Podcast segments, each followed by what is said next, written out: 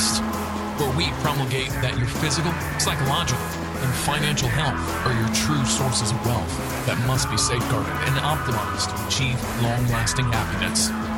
Here we'll discuss tactics on how you may self-actualize to reach the pinnacle of authentic masculinity by embracing true libertarian principles, arming yourself with red pill knowledge, as well as implementing the most up-to-date holistic health biohacks to optimize your health. Stop being a blue pill sheep, being led to slaughter by big government and the court system. Become an awakened man. Here's your host, Gregory. Hello everybody, this is Gregory and welcome back to another episode of The Awakened Man. I hope you're doing splendid today. We're going to do a little Q&A mailbag. We haven't done one of these in, 2 months. So I thought it'd be good to answer some questions that I get from the Facebook page, The Awakened Man, or I get messages from Instagram or wherever. So we're going to get to it. As always, if you appreciate my content, guys, and you want to get this message out of Save a Man, Stop His Wedding, MGTOW, all that, post a review right now. It takes you 2 seconds. I don't get paid for this. It just helps get this message out. Subscribe and post a review. All right, question number one from Carl. He wants my take on minimum wage. Well, the $15 minimum wage. Okay, well, look, I mean, look, if you've listened to my channel enough, you know I'm a libertarian and I believe in states' rights, and you know I hate the communists. So clearly I am not for a mandatory $15 minimum wage as pushed by the Demodevils and the government. I think this is a colossal mistake for a lot of reasons. First of all, it's not the federal government's job to do this. This is a state's issue, and really, it's about the business. It's a business issue. Remember, we used to have this concept called laissez-faire, the invisible hand, Adam Smith, supply and demand. I know some of you guys, because you went to public school education, have no idea what I'm talking about. But how about it's determined by the worker or prospective worker and the business? So prospective worker goes to Starbucks, goes to wherever, the gym. Hey, I like to work here. All right. This is our entry-level salary. And then the worker can decide, oh, okay, I understand. This is entry-level. I'm not going to make this forever. If I, quote, shocking thought, work hard and work my way up. Or I'm only going to be here for a little while because really entry-level jobs are meant for teenagers and people in their 20s, I agree to this wage. Or the worker, prospective worker can say, you know what? No, this is too low for me. I'm going to go elsewhere. And the employer says, okay, God bless. Or they can negotiate. How about $2 more an hour? Because I am qualified. Let me think about it, says the prospective employer. No, this is entry level. Or whatever. You negotiate it. Supply and demand. And if we're not going to go by that, all right, then let the states decide. Let the cities decide. This is what the founding fathers wanted. Diffusing power, spreading power among many different municipalities, cities, states, 9th and 10th Amendments, right? Whatever power is not mentioned in the Constitution is given to who? The people. Also, look. Every state's different. $15 minimum wage in Manhattan, certainly different than in North Dakota. This is why it should be decided locally. Lastly, what's really the goal of this? The goal is to destroy small businesses. It's to destroy businesses. Are businesses going to hire more people? Like where I live, I think the minimum wage is $7.25, I believe. I don't know. I used to work in high school. Back then, I needed to know what the minimum wage was. I don't need to know it now. Because the whole point of minimum wage jobs is a starter job. If you're a 40-year-old man working minimum wage, you made poor decisions in your life and you should have been accountable and work hard to figure out how to get out of that minimum wage job. They're meant for young people or transients, people that are between jobs or a second job, third job. But really, small businesses, if this is implemented, small businesses just are going to hire less people. Because they can't afford it. Right? They work on such a small profit. Look what happened during COVID. A lot of them went out of business. So you think this is really going to help poor people? There'd be less jobs for poor people. But this is the point. This is what they want. They want small businesses to go out. They love what COVID did. The Great Reset, right? World Economic Forum. Oh, you'll own no property, but you'll be happy. Happy. Like in Zoolander. That's what they want, right? They want poor people to stay poor because they'll be dependent on government and angry, right? That's what the Marxists do. They like to agitate. Oh, you're broke and poor, not because you made poor decisions, because fill in the blank oppresses you. And it's so easy for lazy, victim-laden people to believe that nonsense. Yeah, you're right. It's not because I didn't pay attention in high school. It's not because I had 4 kids out of wedlock or whatever it is. But you can't say these things, right? This is, quote, hate speech, what I just said. People being accountable. Chastising people for making poor decisions. I'm like the poster boy for poor decisions, and I can say these things. But we can't have people be accountable. So they just want more people on the dole. I mean, look at employment benefits. What's employment benefits now? Isn't it something like, if you add it up, it's like $2,000 a month? Some people are making more money from unemployment than they do from being in their job that they lost in COVID. This is what they want because they know you're going to support the ideology and the party that keeps giving the handout. You're not going to bite the hand that feeds. So no, $15 minimum wage is a colossal mistake on every level. It's not constitutional, but you know who cares what the federal government thinks because they made Obamacare come into practice, and that's not constitutional.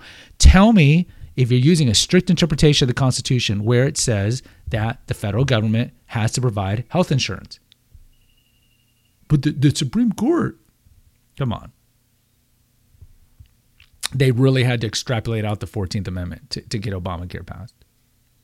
And they'll be like, the Supreme Court judges really care about this country. They don't give a damn about this country. Nobody in leadership does.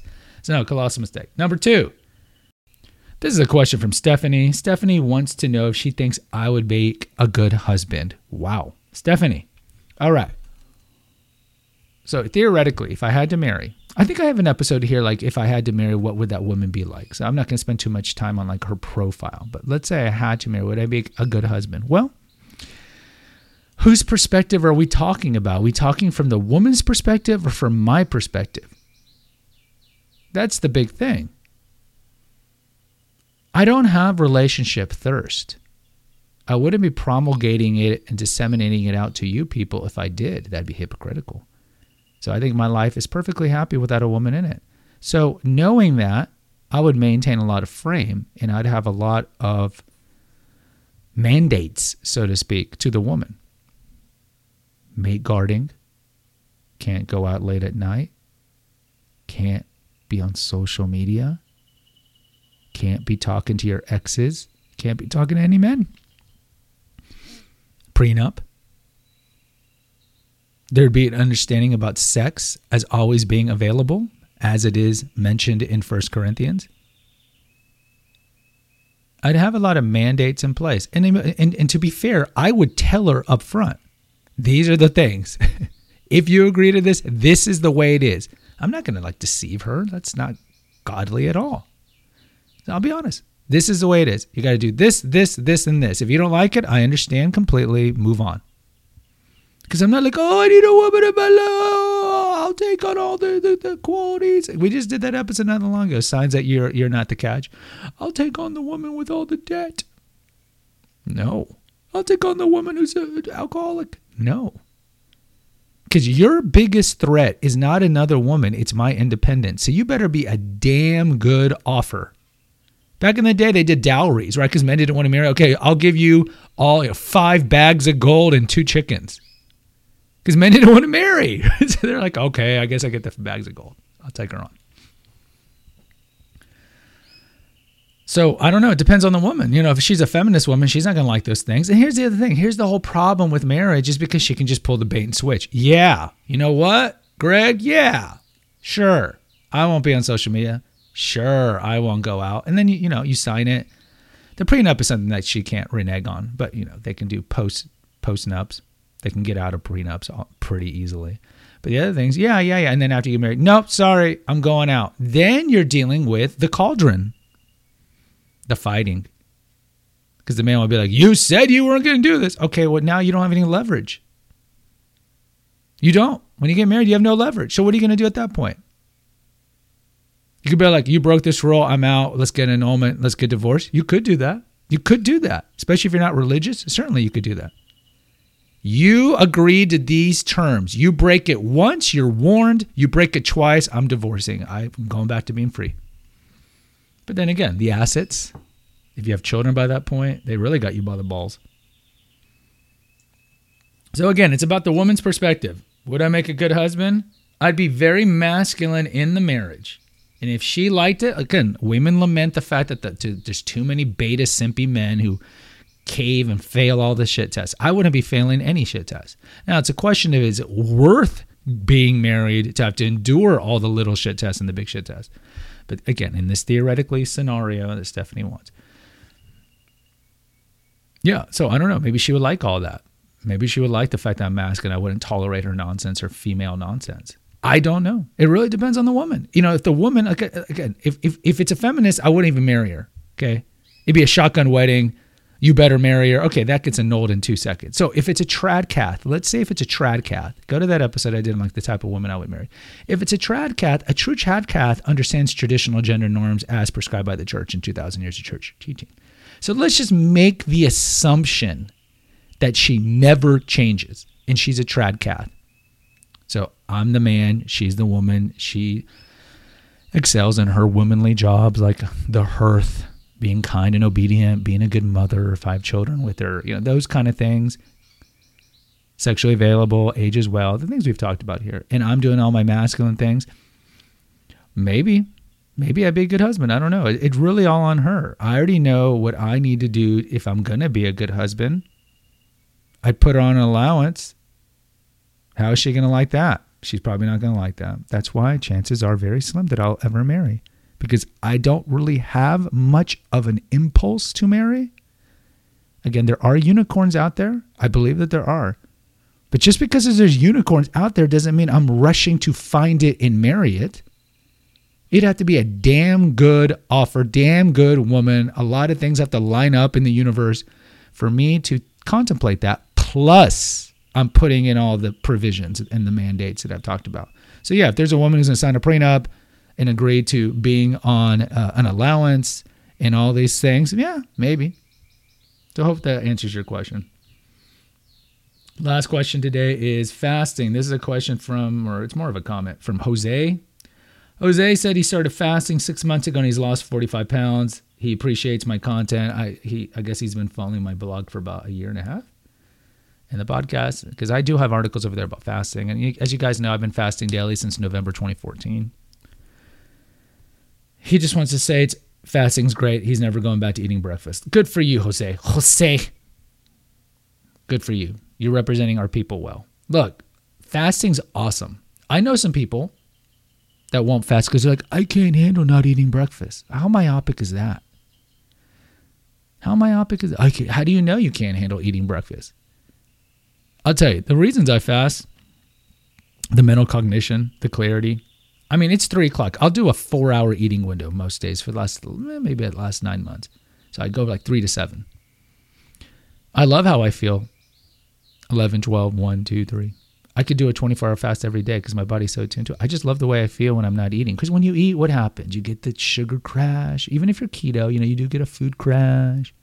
You get sleepy. I like having energy all the time. I like having clarity and cognition.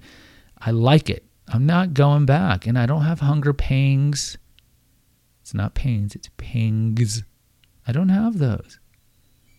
So Jose lost a lot of weight. That's one reason that a lot of people fast, and good for you, man. Good for you. I think, you know, back in 1991 when I lost all my weight, 1991, we didn't really have fasting. I mean, we've had it since Paleolithic times, but it wasn't in the zeitgeist.